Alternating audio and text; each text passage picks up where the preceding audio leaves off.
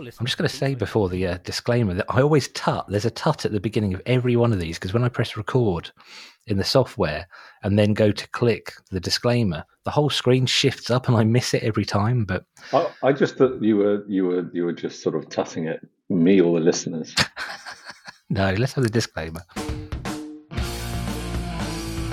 You're listening to the Beat Motel Zine podcast, and we need to warn you that we use words like shit, box, scriptics, a narco-syndicalist and cunt, and we don't normally beat those words out apart from the word cunt because we're not total animals. Now we know as well as you that your children can hear these words on any street in Britain, possibly any street anywhere in the world, but we also appreciate that you may not want to invite these words into your home if you have children or sensitive pets nearby whilst listening to this podcast, so listener discretion is advised. That being said, if your children aren't allergic to hearing words like fuck, shit, buttocks or hind penis, they might learn something from listening to this podcast, although probably not because the quality of our educational content is quite poor. So there you go, fuckers, buckle in and let's get started. Hello. This is a good start to a sound podcast. It is, isn't it? Kind of a visual gags always works well on a podcast. Yes. Oh no, I coughed. I'm going to try not to cough. Right. Hello, how are you? I'm fine, how are you? You're a bit under the weather still. I'm ill, but you know, it comes with the glory of being me. Well, I'm cold, so it comes with the glory of living in it's yeah. How cold? Well, my discovery today is fake lining, whatever this is supposed to be, is nowhere good as thin merino wool. As just like an underlayer underneath your thick coat when it's minus temperatures. I bought a merino base there years ago, and it's never been cold enough in the UK to wear it. I could go out wearing just that in minus figures, and it'd still be too hot. It's just it's remarkable. I have I got a merino hoodie, and it was. It's just ended up being my go-to, and it's ridiculously thin. I really like the sound of that. Until it was like minus 10 by itself, that t-shirt and a big overcoat, it traps in the air really well. It's incredible. Problem is because I walk everywhere. As soon as I start walking, I'm just too hot. So I only wear. I've got like a really. This base layer is amazing. It's only I don't know what it is, sports fabric, but it's really really long. Goes right past my pants. It's amazing. Polyester. It's I've not started any fires by kind of brushing things past things in it, but it could well be. Anyway, you're listening to Beat Motel, which is two old men talking about staying warm. Let's go for your riff of the week, Sam. Oh well, no. That was not my riff of the week.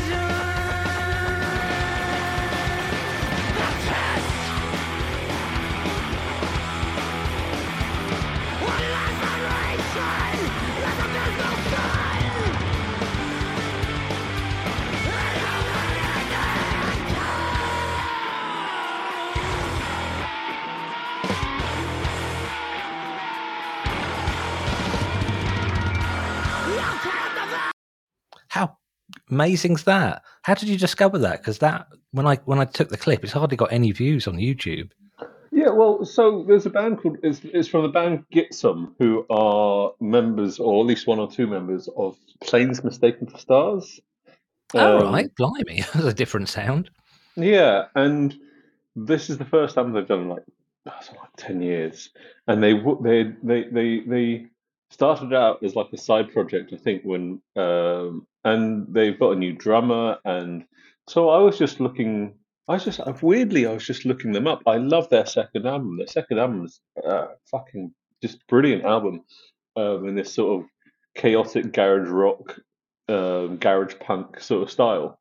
I really, really, really like the delivery of the frontman, but I also love this sort of unwieldy guitar that's sort of throughout the entire thing. And I was just looking them up again the other day, and they happen to have a new album out, so I just thought I'd use the rest of the week to shout out their new album because it's great, and it's really cool to have them back because I thought they were one of these bands that were, you know, sort of just dead and buried with no one noticing them, and it's really cool that they're back and playing and recording.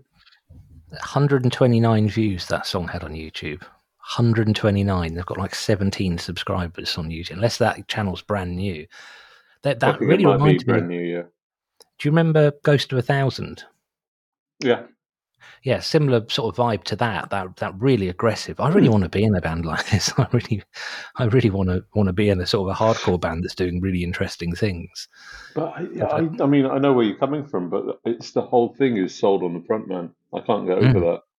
You can do as much brilliant music as you want, but if you don't have that front man who sells it,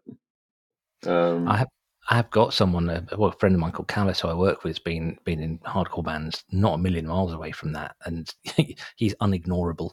Hello, Dan, if you're listening to this. You're unignorable. Is that a compliment? Yeah, no, God, absolutely. I absolutely love the man. I think he's brilliant. He's always asking to join instrumental bands. It's kind of like this thing of saying to instrumental bands, look, you need a singer. You need somebody to sing for you. He's offered to sing for these End Times.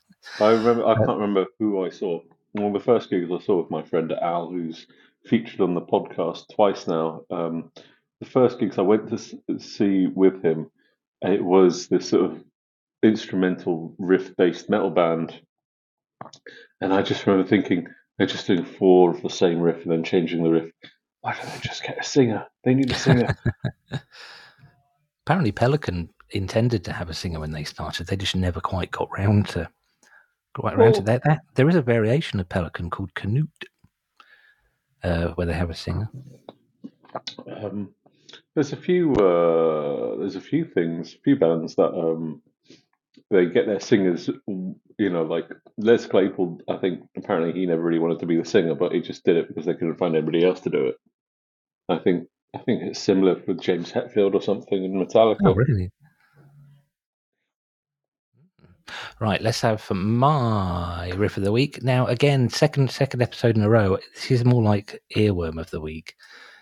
When I first heard this track, I think it annoyed me, but then I think I might love it. A bit like I was this way with olives for years, so I'm never really understanding if I adore them or just really hate them. The answer to that question I'll reveal after we've listened to this. Dang.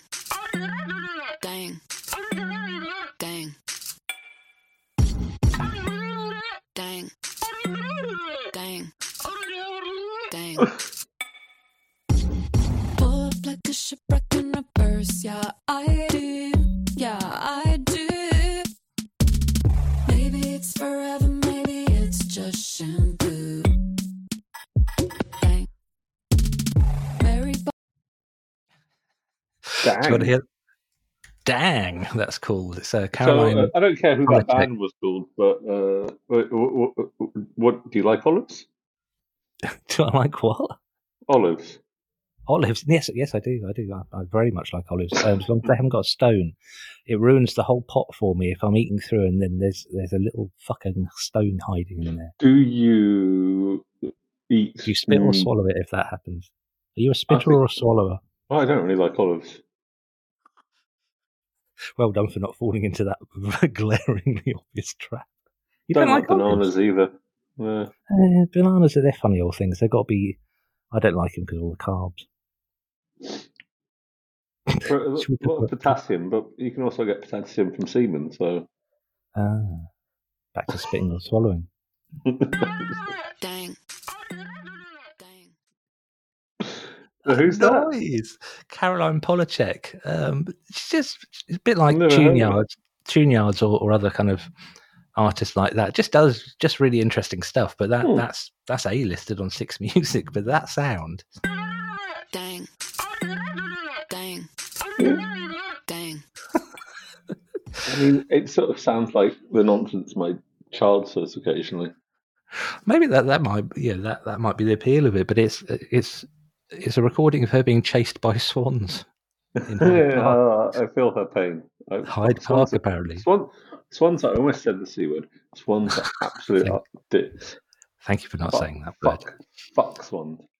But so I thought, you know, YouTube generation and all that, wonder if there's the video of her being chased by swans in Hyde Park. And there's a video of her shouting at swans in the park, which is just the weirdest thing. But the song's actually really cool. It's got a brilliant chorus, and it's. I love that there's people doing things like that and getting A-listed on daytime radio because, well, we wouldn't want everything to be boring, would we? No. Talking about boring, should we move on? Right, you're going to reveal the theme for this week. This week we are talking about the perfect album. What do you mean by what do you think of the perfect album? How would you sort of judge the perfect album? Perfect album for me is one that has the right song at the start, has the right song at the end, possibly has the right song halfway through, harking back to A sides and B sides of albums. But every song needs to flow perfectly. The tension needs to build in the first, the A side, and then be acknowledged, if not completely released, by the end of the A side. B-side needs to be a slightly more gentle start to ease you back into it, and then there needs to be a crescendo at the end. It's all about kind of building the tension. But the end, it's going to be really frustrating listening to this, because one of the big things for me is how the transition between the end of one song and the beginning of the next.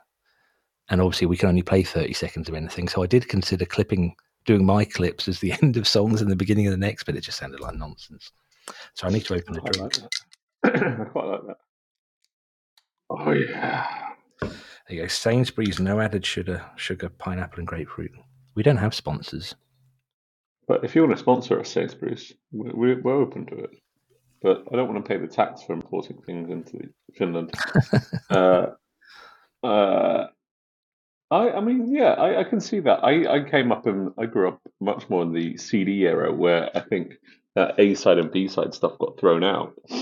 So for me, I sort of look for more of a comprehensiveness from an album, rather than, every album has peaks and troughs, but I also look for consistency, I'd say, is one of the key things for me. I try to avoid the obvious choices and go for some more controversial ones, maybe questionable ones, personal ones, and like obvious choice. I wanted Pinkerton by Weezer was out up there for a while for me, which I think is just one of the most magnificent albums ever. But I just feel like amongst those people who like Pinkerton or like Weezer, Pinkerton's so obvious. And if Weezer are big enough and loud enough that if you're into that, you'll know it. So what's the point of talking about it? My choices are the complete opposite of that. This is actually, I've got quite accessible choices for a change. Oh, I went almost unaccessible, I think. I was really surprised by your choices, so let's have the first one of them.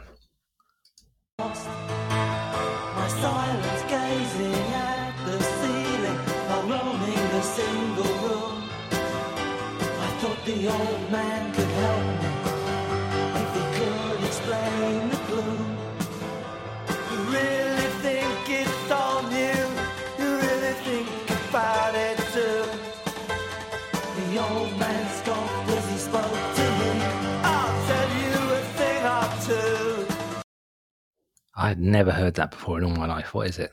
That is The Clash, Something About England. It is. We're gonna have to name the albums for this. Yeah, the albums is from Sandinista, which is their fourth album, the one on after London Calling and before Combat Rocks, and it is such a journey, that album. That was the album that made me realise, like when they did the remastered versions recently, I bought the CD. Or I say recently, in the last 10 years, excuse me, I bought the CD and they had sort of gapped it on the CD, like you were swapping from A to B side. Really? So, yeah, and they'd done it really sort of really nicely, and it made me realise, and it sort of refreshed my ears. It gave me time for my ears to wake up, and I heard songs that I'd never heard before. But it's beside that, it's long been my favourite Clash album, partly because I've listened to all the other Clash albums to death so much, but also that It is a time capsule. It is like it is perfect. It's such an honest piece of music making. They were throwing everything at the kitchen sink. They just put everything on there, and as far as I know, everything they recorded and they finished, they put on that album. And there's some tragically bad stuff on that album, particularly the last side of the vinyl. Like they got their kids to sing "Career Opportunities," which was one of their big songs from their first album. Why would you do that? It's terrible. It's terrible. But they also got a friend of theirs. They said there's a song called "One More Time," and immediately after that song plays, they got their friend to remix and do a dub version of it. Mikey Dread, I think, did the remix. Well, that's quite interesting. Yeah. So as an experiment, it's such a unique peak experiment, and it's there's some sort of, and I really, there's something about England as a song. I really, really love that song because it's about how basically I would call the lumpen proletariat, not the proletariat, but the lumpen proletariat has continuously been fucked over by being sent to war for the empire endlessly. And it's this idea that the bum in the street is this person who is ageless and has always been there. And Joe Strummer plays that part with a plomb. Is that why it's sort of a bit pitchy? Yeah. Okay. I don't know if it's a bit pitchy. Is it a bit pitchy? Oh, the singing's a bit wavery. Oh, it's well, not... he's. Well, I mean, I don't know if that's, but that was just Joe Strummer. Maybe he's not used to trying to hold a note. But it's such a magnificent album in that it's warts and all. It's so much more than we're trying to craft this perfect piece of pop, which London Calling was, and it's so much more. We're just throwing shit at the wall, and you know, how do you follow up a masterpiece like London Calling? Some people like Kendrick Lamar, when he followed up with to Pimp a Butterfly, he ramped everything down back to like a classic, to sort of more of a classic sound, whereas the Clash just went fucking crazy, and I think that's so much more interesting. They just really went for their whatever. A lot of the people on that album, a lot of the musicians, actually the bassist and drummer, or at least the bassist on some of the tracks is the bassist from what's it called? Injuries and the Blockheads. Oh, I was really surprised that I've just made a note actually that I think weak and weird follow-up albums is a good topic for a future episode because I can think of several. I'm not going to name them now, but there's quite a lot where bands almost purposely ruined their own hype, as it were. But yeah, Sandinista, I've never read anything positive about it. And Clash fans I'm friends with are very wary of it, and yet I know it's got some really, really strong songs on it, and I like the idea of them just getting this through the A&R, because they're on Capitol, weren't they? They're on a major, they had a big label. Yeah, and they were also one of those bands who sort of put a thing on it saying this had only been, you know, along with London Calling, this has to be sold for the price of a single album. So they lost a lot of money on it. That's, I believe, kind of wonderful. And I don't know. I don't understand why people are so. I mean, you got some people who go, "Oh, it's not punk," and I was just sort of like, "Shit about that." Argument is the least interesting argument about any music. I just think it's a magnificent album because it's warts and all, and it has some genius like bits of pop, you know, sort of pop perfection that only Mick Jones could do. And then it's just got some really weird mistakes. And I don't know. I just like it's my album. It's the Clash album that I still put on. When you say mistakes, what you mean, like missed notes, or? Not missed notes, but more like just things that people shouldn't hear, like kids. Children singing "Career Opportunities." Things people shouldn't hear. Right, we'll leave that as the final kind of word on Sandinista then, and we'll move on to my first choice. This was a difficult one for me because it's a band that I have mentioned here before, and I do not listen to anymore. But I still think this is a perfect album. And when I asked Emma what albums I should include on my list, this was the first one she said as well. So here's a little bit of it.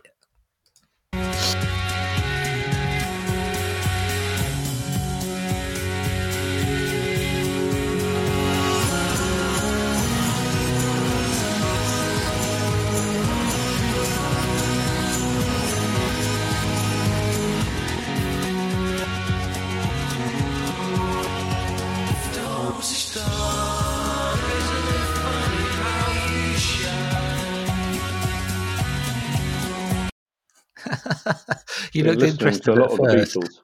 You looked interested at first, then you sort of drifted away a bit. I almost expected a one-drive frame. Isn't that what happens with psychedelic music? Like the 60s. It sounded very 60s to me. Do you want to take a guess at who it is? The Beatles, spelt with two E's. No, it's the Stone Roses. They had this... I'm realising as I grow up that I like... Sometimes I think I like the aesthetic and ideas around a band more than I like the music they make. And one of the things that the Stone Roses did, that's called Don't Stop. And it's off technically the second album, which is just the eponymous, the Stone Roses. And they had this thing that I really liked where they do backwards versions of their songs. So there's a single called Made of Stone. And on the B-side, it was the same song played backwards, but with like different vocal tracks and a few bits of treatment. But the reverse version is called Guernica, and it is one of the most amazing, haunting, weird, brilliant songs ever. So despite the fact of saying I don't listen to the Stone Roses, I'm going to go listen to Guernica after this. And so that's a backwards version of their song Waterfall. And I just think it's a cool thing to do. But this album starts very gently with a song called I Want to Be Adored and kind of lifting you into it. And the beginning of side B is a song about shooting the Queen, but the instrumentation is Strawberry Fair. So it's sung to that, which is weird, having like a bit of folk in the middle of it. And then the end is the big rip-roaring massive finale, which I've played on here before on our guitar solos episode. Oh, man. Sorry, you talk. I need to breathe for a minute. I think it's what you said before... you play the track, I think, about sort of albums that you don't listen to anymore. You know, how many of these choices did you have you made recently of these being your favorite albums? Because there are quite a few albums that I used to think of as sort of perfect album that I've changed my mind about, and just sort of I've become much more. I went much more for sort of. Yeah, albums that I mean, I haven't even listened to a lot of these recently, but I went for albums that sort of elicit a feeling. And, you know, I would have gone for something like Green Day Dookies or Dookies? Or, you know, sort of, I'd even say Metallica Black Album is their best album as an album. I'm really in the controversial sort of idea today. It seems The Clash, Sandinista, Metallica's Black Album. What else? Yes, write letters to us insulting us. God, I'm trying to invite criticism and controversy. I think I've probably overthought this list because you're completely right. These, I'm looking at them now, and they're albums I've always loved. But that's not wrong, though. I nearly put Jesus and Mary Chain on there because one of the things I like about doing this podcast is that it makes me listen to music I haven't heard before or haven't heard for a while. So we talked about Jesus and Mary Chain last time, and I went off and listened to the whole of Monkey several times. And I very nearly chose that because I think that album is almost perfect. But then there's a lot of albums that are almost perfect but don't quite I didn't choose them because there's a few duff bits. Songs for the Deaf, rather, by Queens of the Stone Age is a perfect album if they had left off the last three songs, which are just weak as hell. In fact, it would have just finished so nicely. Yeah, I mean that's what I'm talking about. It's like it needs the consistency needs to be there. Like I love every single track on Guns N' Roses' Appetite for Destruction until Sweet Child O' Mine. And I can't remember anything about the songs after Sweet Child O' Mine. The album stops there for me. That's when you leant over and pressed stop. Yeah, I got to that point when I was first introduced to the album when I was 10 by my brother, and I just got to the point where I just listened to that song over and over and over and over and over again. That it never really got past that. My dad used to do this thing when tapes were a thing. He always used to make tapes for the car, because obviously you couldn't put a record in a car, and he'd do versions of albums, but the way he preferred them to be. So he'd have an album, he'd just leave off songs he didn't like. Yeah. But sometimes he would only like, Black Magic Woman by Santana. He only liked the second half of the song. He didn't like the first half. And I think I've mentioned this on the podcast before. Yeah. So I didn't realise for years that that song even had a first half, because he'd fade them in. Because when you were making a tape, you had to do the levels, which it just seems so weird now. So he'd gradually fade it in, and if there was an end of a song he didn't like, he'd just fade it out. So it took me a while to realise that some of the albums I thought I knew, I didn't. I was like, wow, there's this whole other bit to it.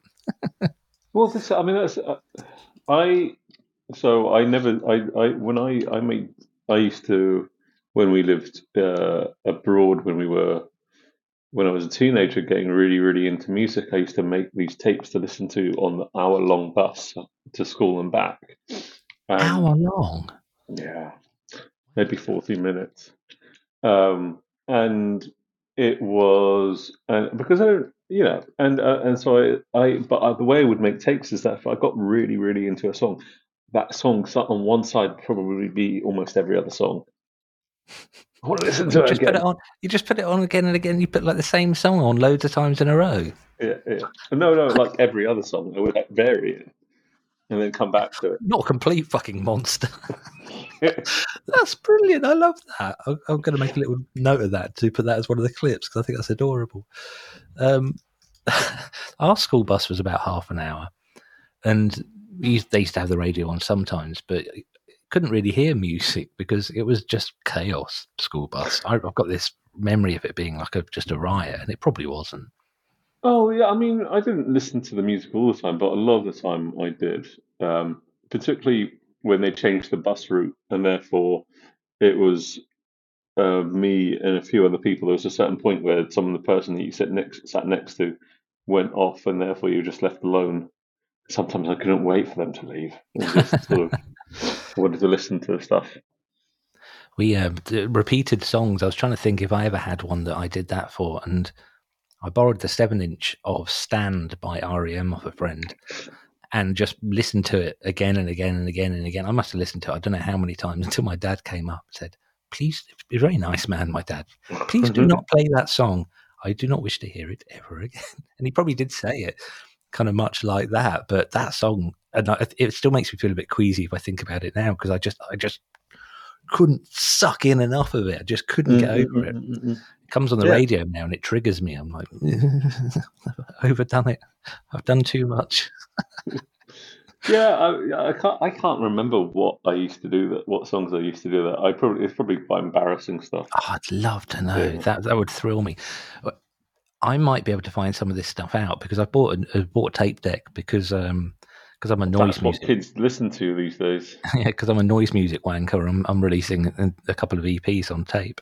So I bought this beautiful 70s tape deck, and I think I've got all my tapes from when I was a teenager in the loft. And that would be an interesting documentary episode for you to do. Yeah, that's not a bad idea, is it? All hissy as fuck, though. It's one of the things. I've been on a bunch of tape albums over the last few years, which I've not listened to. Well, I've heard the version on Bandcamp, but I've started listening to them now, and I forgot how hissy tapes are. But yeah. There's if you got a Dolby thing, there's a thing that will cut out that hiss.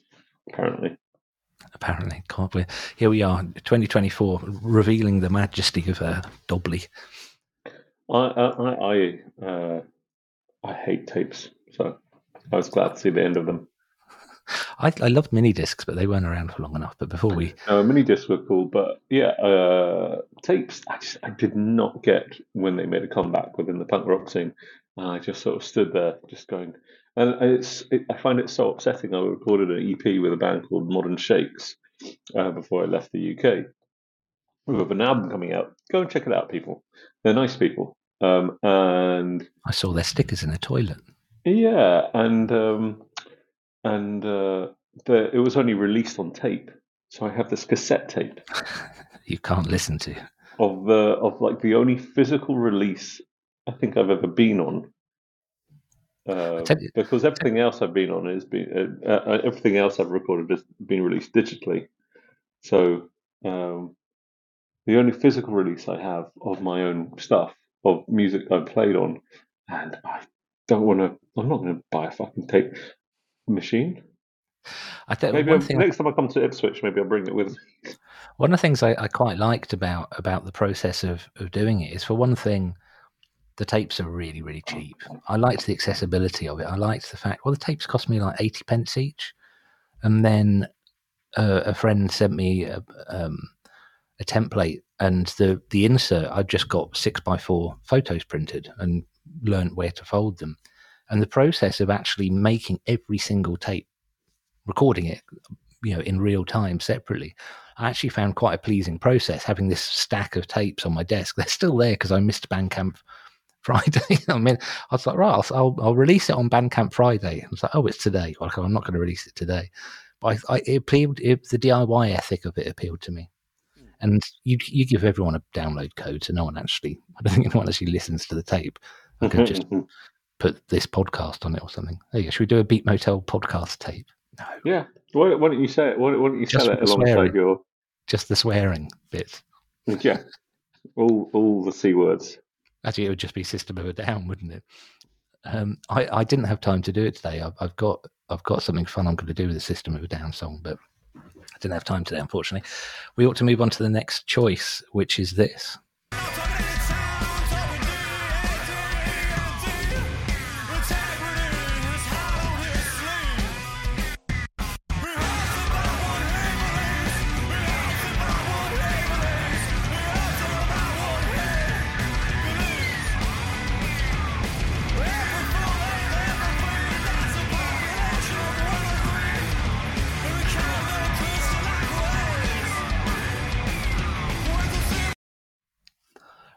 This band, go on, who is it? It's a band called Daughters. I got sent a Daughters CD, I'm fairly sure, when Beat Motel was a paper zine, and I put it in, and I really hated it. And I really visited them and went, this is horrendous. This is unlistenable nonsense. When I was setting up this podcast last night and heard that clip, that is incredible. That music is... it started and I was like, right, I love the kind of swirling. I love the way the bass is like, woo, woo.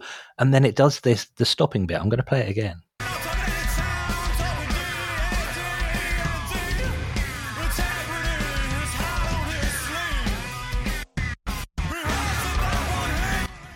Holy crap. That is one of the most amazing things I've heard for months and months, possibly years, as a production trick. That's just...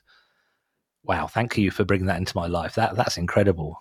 Well, here's the other side of it, is that they are... all horrible people.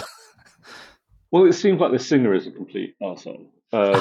Disbanded it in 2022, I think, 2021, for the second time, because the singer was accused of, let me get this... do I want to know? Accused of domestic abuse and rape throughout their relationship the singer, with a musician, Kristin Hayter, who is better known as Lingua Ignota.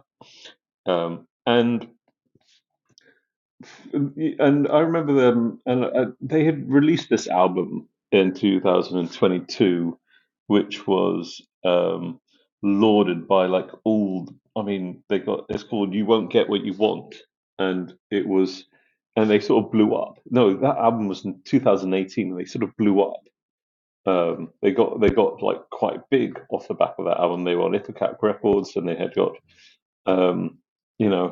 They got good reviews from everything, and they got. Who owns Ipecac? Not Fat Mike, obviously. Mike Patton, isn't it? Yeah, I thought so. Yeah. Yeah, and they won Hydrahead beforehand. And that's where I knew them from. Then Hydrahead. And that album, whilst it got all these big reviews, I don't think it. And he was sort of going into like he obviously can't sing. What's the name of the album? You Won't Get What You Want. Can you hear me typing it? Yeah. But they did this really interesting thing. It's like they've been around since the early 2000s. They had three albums before that: Canada Songs, Hell Songs, and the album that we're talking about, Daughters, which is self-titled. And excuse me, that album they sort of went from math rocky sort of Dillinger Escape Plan, chaos hardcore stuff. Really fast, really chaotic, really noisy.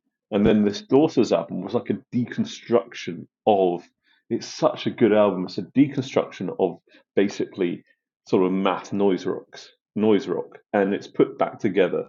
That song is called The Hit, you know, because it's sort of probably one of the more accessible things on the album. But the whole album is sort of put together through these amazing pieces of sort of interesting guitar work and production, and sort of not as chaotic drums, and sort of and the saddest thing to me is that these three musicians, who are the drummer, the guitarist Nick Sadler, who is an amazing guitarist, and the bassist, they lose their career because their singer, and this has happened time and time and time again, they lose their career because some arsehole, you know, the singer turns out to be a complete bullback. And I wanted to highlight how good that album is, Daughters, because I think it's one of those lost masterpieces that doesn't get lauded enough. And I was at a kids' party the other month, last month or 2 months ago. I was at a kids' party and they put on Michael Jackson. And I think it's sort of unfair in a way of, if Michael Jackson's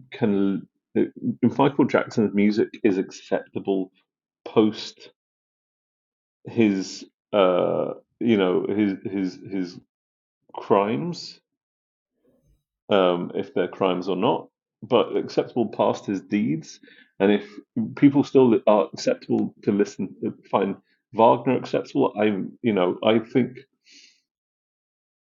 music, I don't associate this body of music with that singer. I think that singer was always the weakest part of that act, but he sold it well. He was like that classic hardcore frontman who went to extremes. He did the whole David Yao thing, where he would cut himself on stage and stuff like that, and smash his head into a microphone and all this sort of stuff, and threaten the audience and all this sort of stuff. And end of my sort of rant is I don't want this album to be forgotten because it's a masterpiece of noise rock, American noise rock particularly, and it's probably the best. Yeah, it's probably one of the best examples of how they sort of reinvent. They could actually find a new sound within the whole thing, and they got back together. They went in a slightly different direction, and the singer got into a bad relationship and did what sounds like horrible things. Whether he did them or not, I think the jury's still out on that. But it's still, it's still a pretty fucking terrible place. To lose music. If we accept Michael Jackson if we accept Michael Jackson's body of work, I think we should accept and Wagner's body of work and all these other people who've been musicians. What's the problem with Wagner? Oh, anti-Semite, quite racist. It's a difficult question, and it's one that I think does need to be discussed. But probably not right now. But no, I agree entirely. That album, I'm going to look it up. It sounds like a really angry version of These Arms Are Snakes. Well, the way I sort of pictured it is that their first two albums, Hell Songs and Canada Songs and Hell Songs, they're like really scrappy cage fighters. This album, Daughters, is when they're at the, like, I don't know why that sort of AEW or that mixed martial arts sort of world, you know, where people kick their heads in and everybody watches. I don't know why that comes to mind with this band, but it does. And then Daughters is where they just rule everything. The self-titled album is just where you rule everything. And then they came back in 2018, and it's all about the threat, but with no actual violence with it. The last Daughters is all about like just controlling violence and controlling stuff, and not actually needing to go as crazy as they did. They've learned technique, they've learned how to control it. And then You Won't Get What You Want was this album where they sort of went, we just need to look at people to sort of make them feel threatened. We don't need that level of chaos. We don't even need to punch people anymore for them to run away. The threat things, it's really interesting to me because there's an accusation of the kind of the beigeness and the blandifying of music. And I hadn't really given it much thought until I saw a band from Brighton called Dits. And the singer he wasn't malevolent and he wasn't aggressive. There was just something that made it really compelling. He came into the audience, the longest mic lead I've ever seen. I had to like take it off people's necks and things. But there was something, I was like, yeah, this is sort of angry in a way that I don't identify with and I don't really understand, but it made for quite a thrilling performance. And I thought, yeah, no, I remember seeing so many bands that I'd just be, when I was younger, I'd just be shit scared of. And at the time, I don't think I had the emotional sort of maturity to deal with it. Now, I'm like, yeah, good show. Yeah, you don't really get it in metal. If it's in metal, it's a bit pantomime and a bit daft, I think. Yeah, but, I mean, I feel like people who get involved in sort of the nastier side of punk rock have some damage they're working through. Oh yeah, I'm absolutely not endorsing it. I'm just saying that, you know, it's to have it's, you need light and dark, you need shades in music. And you know, we'd all end up sounding like Britney Spears if everyone was just trying to shave the corners off all the time. But horrible people have no place. That's it, really. I'm going to summarize. Let's move on. Let's move on to this.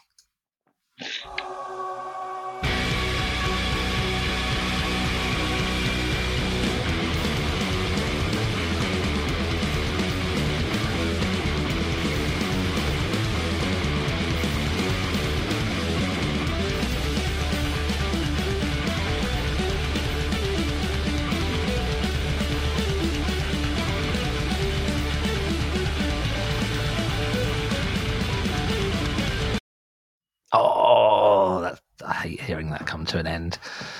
So today is there's a lot of cloud in Helsinki, and I was lucky enough to catch the sunrise at about 10 past 9 this morning when I dropped my kid off at, you know, what's it called in England? I'm going to get, otherwise my friends get very upset when I call it daycare. Day prison. Kindergarten. Day prison.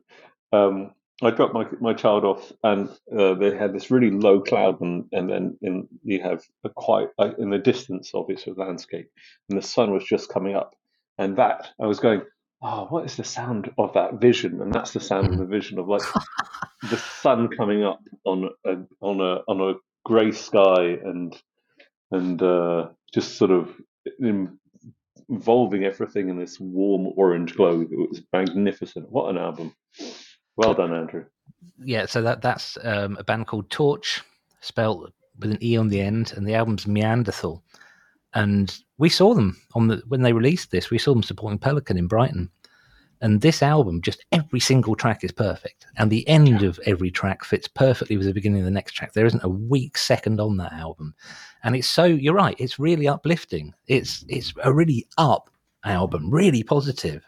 even the sort of the slower songs on it have just got this wonderful drive to them. And that sound, when they came out, there's another Hydrahead band. They sounded like they'd come from another planet.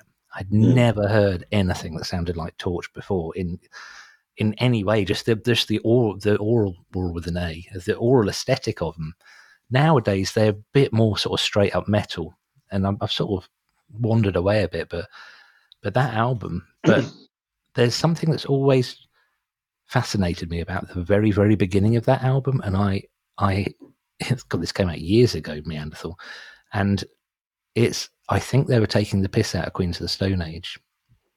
So last night, when I was preparing these clips, I thought, I'm going to put this to bed once and for all, and I'm going to find out if it's my imagination or if they're actually taking the piss. So I've prepared something to explore this. So let's hear just the very beginning. This is the very beginning of Meanderthal by Torche. Listen to the vocal, the ah bit. Right, so there's that, and then this is the beginning of Queens of the Stone Age album, Thinker Era Vulgaris. I mean, that is, it is the same thing, isn't it?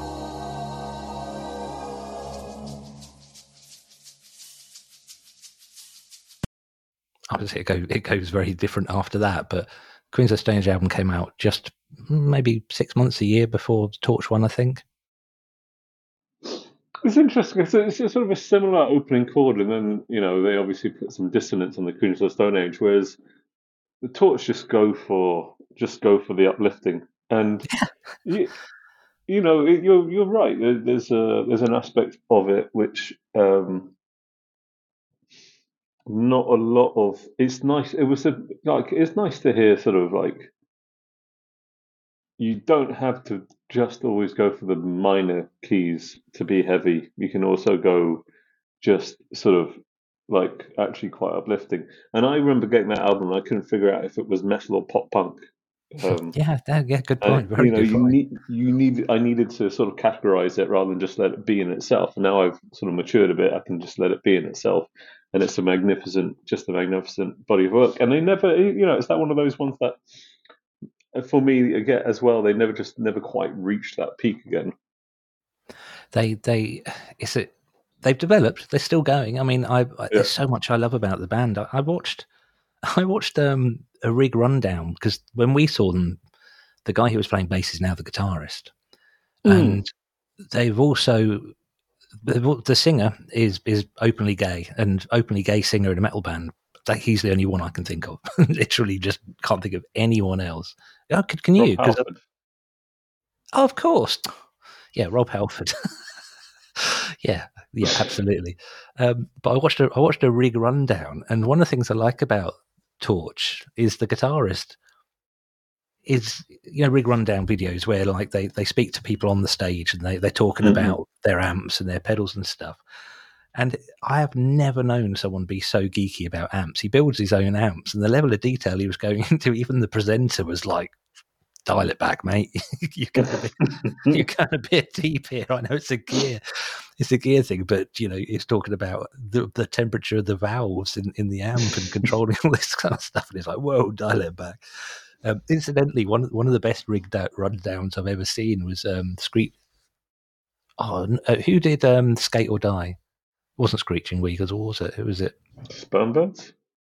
No, shit. God, that's really upset me. Skate or Die. Teenage Bottle Rocket. Oh, yeah. And the Rig Rundown for Teenage Bottle Rocket is literally the guitarist goes, well, this is my guitar, this is my lead. The lead goes into the amp. That's it. There's nothing else. They've got like no like massive pedal board. Or, like you see bands like God Is an Astronaut, and it's like, well, these are my 3 double-decker pedal boards with my 150 pedals on them and stuff. And like, yeah, Teenage Bottle Rocket is like, I plug in, then I play. Like that's it. Brilliant.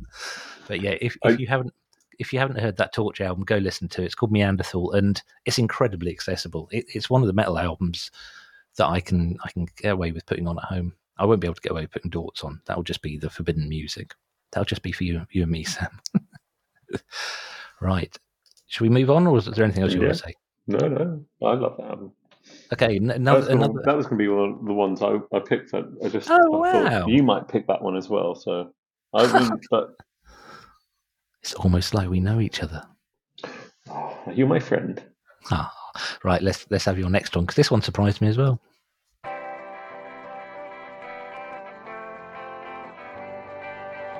I hate Gary Bishop. Jim Davidson makes me sick.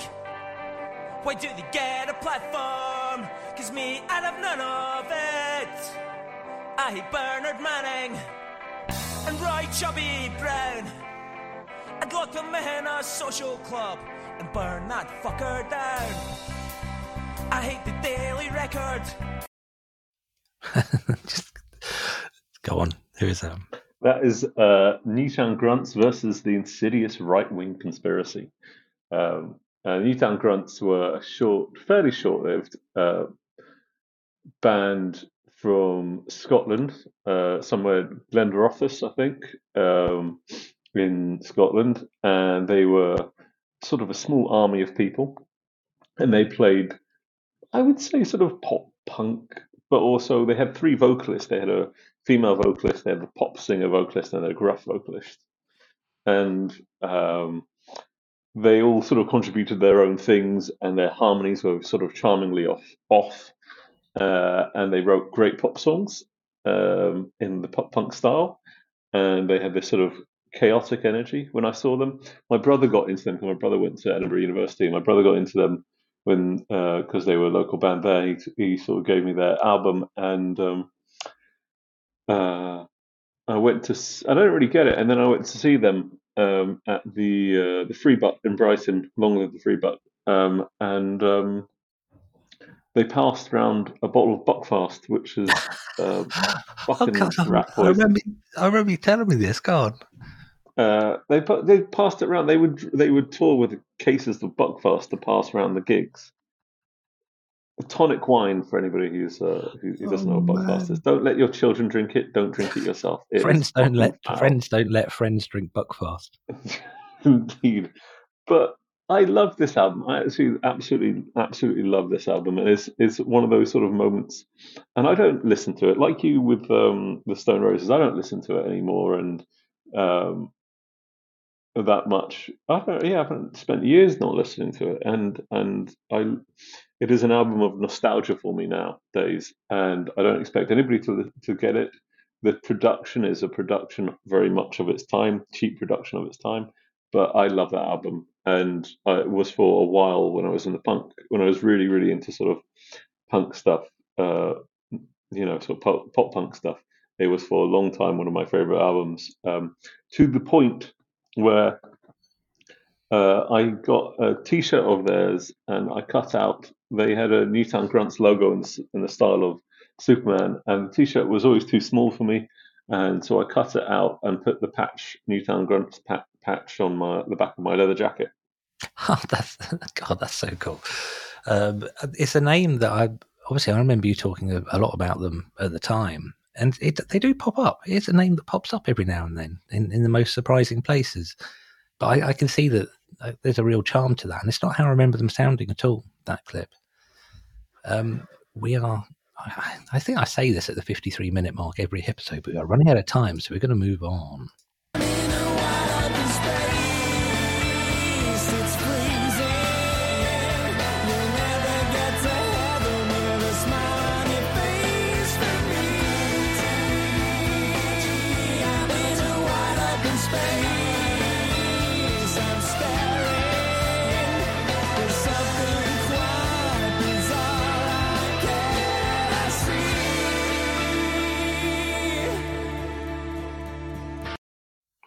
So there's no chance you're going to know who that is there? No. Okay. No. Well, we were speaking earlier about bands with singers who alienate themselves from everyone, and here's another one. This is Manson, and their album Attack of the Grey Lantern was the other one that both Emma and I agreed is a perfect album. And I was trying to think why, and it's indie, from mid-90s indie, But I think the reason it's so perfect is at the time, just before the Britpop thing was really starting to gain momentum, a lot of music was getting really bland again, and it was getting really safe and really normal. And Attack of the Grey Lantern came out, and Manson were kind of scrappy when they started. Paul Draper, the singer, was an NME journalist, I think. I only say he's alienated people because I know people who have worked with him, and he's a challenging man, I think. But their album came out, and it just had more thought. It had more love put into the production. One of the things I loved about Blur is that Blur, on especially B-sides, would just kind of fuck around with sounds and sort of really experiment. I mean, God, they put the Wassailing Song as a B-side, or they'd put like weird music hall numbers. And Manson didn't do any of that, but that album, the transitions between the songs, again, perfect, absolutely perfect. They've just got more. It felt really rewarding. It still does feel really rewarding as an album, because it gifts so many nice little things. Self-produced album as well. It gifts so many nice things to the listener. So many little things, like, it's because of that album that we did a Zeeb album and then spent a day putting things on the album that you'd only be able to hear through headphones. It's that level of detail is this is the album that inspired us to do that. And it still stands up, still a good album. And it became the album that we would always listen to. This album when we were helping friends move. So when you're sort of just coming out of college time, everyone seems always, there's always somebody moving for some reason. And that just became the song that was the album that we always put on while we were helping friends move house. So it's got like an emotional connection as well, but there's just loads of really cool stuff about that album. The next one was a concept album about A.A. Milne. just weird. I mean, like, I really, yeah, okay, I might save that one for the weird follow-up album. Okay, weird follow-ons, yeah. Cool. All right, let's move on. Unless you've got anything to say about Manson. No, I don't know that stuff. So. It's good. It's solid. It's solid pop. I think that's probably the best way to say it. I think that the indie label has now become something that I think is quite derisory. Certainly, if I see a band call themselves indie, I probably won't listen to them. But this is when well, it changes though what indie is and what indie was and so on and so forth, doesn't it? Indie, when I was a teenager, was a band that wasn't on a major label. That simple. But then you'd start to say, well, Factory were huge, so were they really an indie? And then people would call bands that are on Sire indie bands. I'm like, well, Sire's a part of, is it Warner Brothers? Yeah, it is. But it was Postcard Records. That's what they were called. So it was all these, well, just small labels doing stuff. But then there loads of fake small labels came out. So the Verve, or when they were still called Verve, were signed to Hut. And Hut was like, hey, we're an indie label. And they weren't. They were owned by Sony or someone like that. So it all started to just become a nonsense. And then indie became what a friend of mine calls landfill indie. So you had bands like Keane and whatever. They were just, record labels were just shitting the stuff out by then. It just became a template. Here's what we're going to cack out this month. But I'd recommend giving it a listen. What Attack of the Grey Lantern by Manson. Its production's wonderful. It's a really, really nice album. So let's go on to your next track, which I've got to say did get someone in my family saying, is this Sam's choice?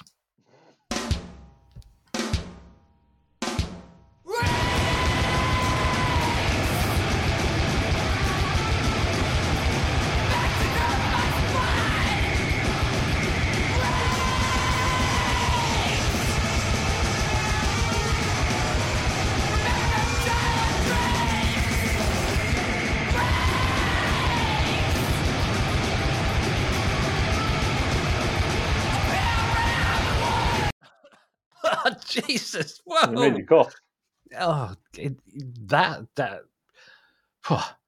different vocals, different guitar distortion. That's just black metal, isn't it? Put a load of reverb on that guitar. Well, that was White Suns from the album Totem. The song is Clairvoyant. That is what I would say. It's much more emotionally, to me, that's much more emotionally engaged than a lot of black metal.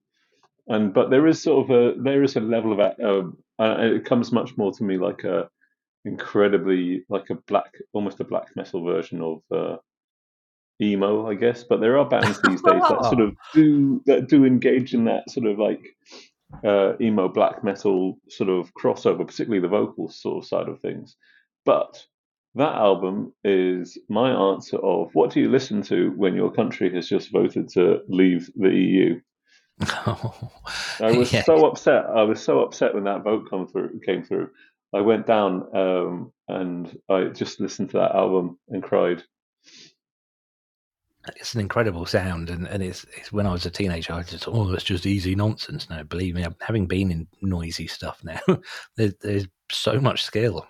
It's so much skill to it. That album is to me like I can't think of many albums that sound as nihilistic as that. Just destroy everything. We have a saying in the noise scene: in the red or go to bed. And you know they've done whole noise albums where they've just got rid of all the guitars and the drums and stuff like that, because there's synths on that. There's a lot of like stuff, the bleepy blocky stuff that you do. Bloody amazing. I think you'd really like some of the stuff. My friend Jay does his Italian books, and he's from a hardcore band called Volunteers, who are pretty popular. And he sings, he vocalizes. And it's when people have seen it a couple of times, the first time people are a bit like, whoa, what is this? It's like essentially a middle-aged man. He always looks like he's humping a picnic table, because one of the weird things in the noise scene is everyone, we use picnic tables or like for putting our stuff on, because there's always loads of things. And to the extent that one of the synth companies called Teenage Engineering, a company from Sweden, they've actually got these tables as a part of their range now. But it's so aggressive, and the way he performs is so intense that the table always moves across the room while he's doing it. It's just, oh God, I love him. But the second time people see it, they're like, I get it. The sound engineer, Gareth, my bandmate, the second time he did sound and I put on Italian books, he just went, I get it, totally get it now. Because when you're immersed in it, it's so... It's really hard to translate that into a recording, but live, it's so cool. Right now, I think that's the point that they manage to capture something so incredible in that recording session. That's what makes that so interesting. Yeah. Yeah. Yeah. I'm going to go the other end of the scale now. Jesus, Jesus.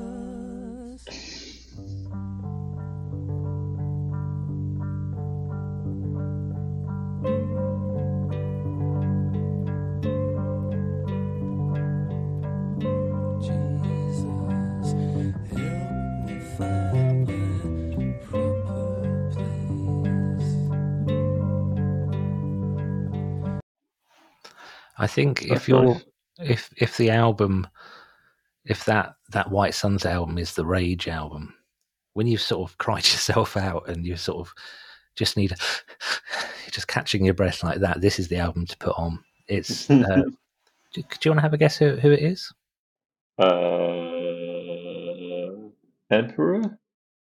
Yeah, I'm being comical again. This is one of those bands that I think each time I play something by them, you go, "Oh, I didn't realise they could sound like that." It's the Velvet Underground. Oh, and it's the album, The Velvet Underground. It's the best hangover album in the world.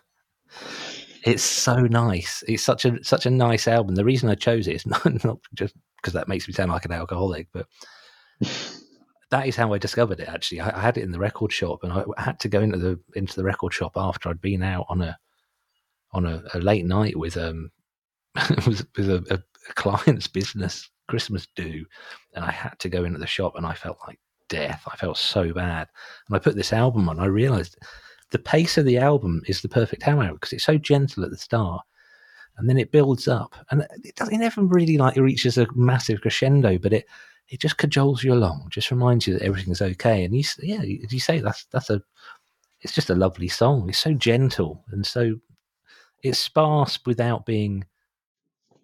Why are they saying Jesus?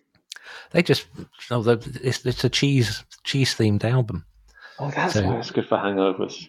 Yeah, exactly. So the first song is called Roquefort. Second song is called Cambozola. The third song, I'm just going to carry on trying to think of names of cheeses then. Little cheeses, the baby cheeses. Like baby Jesus. It's like a baby bell in Jesus shape. But yeah, it's another one I recommend. I mean, it's funny because I don't recommend like every album or every song that I suggest to this, because I'm always bringing songs to the table just for discussion. But yeah, out of my four choices today, Torche, Meanderthal, go listen to it. Manson, Wide Open Space. I'd say it's worth a listen. I don't think necessarily something that will become one of your favourites. But the Velvet Underground, absolutely listen. I would say to anybody who's listened to The Clash, go and reevaluate Sandinista if you don't like it, particularly the remastered, remixed versions by of recent. Daughters, just a great album, but Newtown Krantz, good luck finding it. And White Suns, if you're feeling emotionally quite volatile, it's quite cathartic. And then recover by listening to the Velvet Underground. Yeah. Well, that is it. We're only 5 minutes running over our time, and no one's written to us, which makes me sad. I still don't miss Rodka though. No. Should we just let it peter out, like a bad fade out on a song? Occasional word here and there. Just keep talking for another few minutes. Sparse. Why are you still listening? Who are you? Who are you people? Fuck you.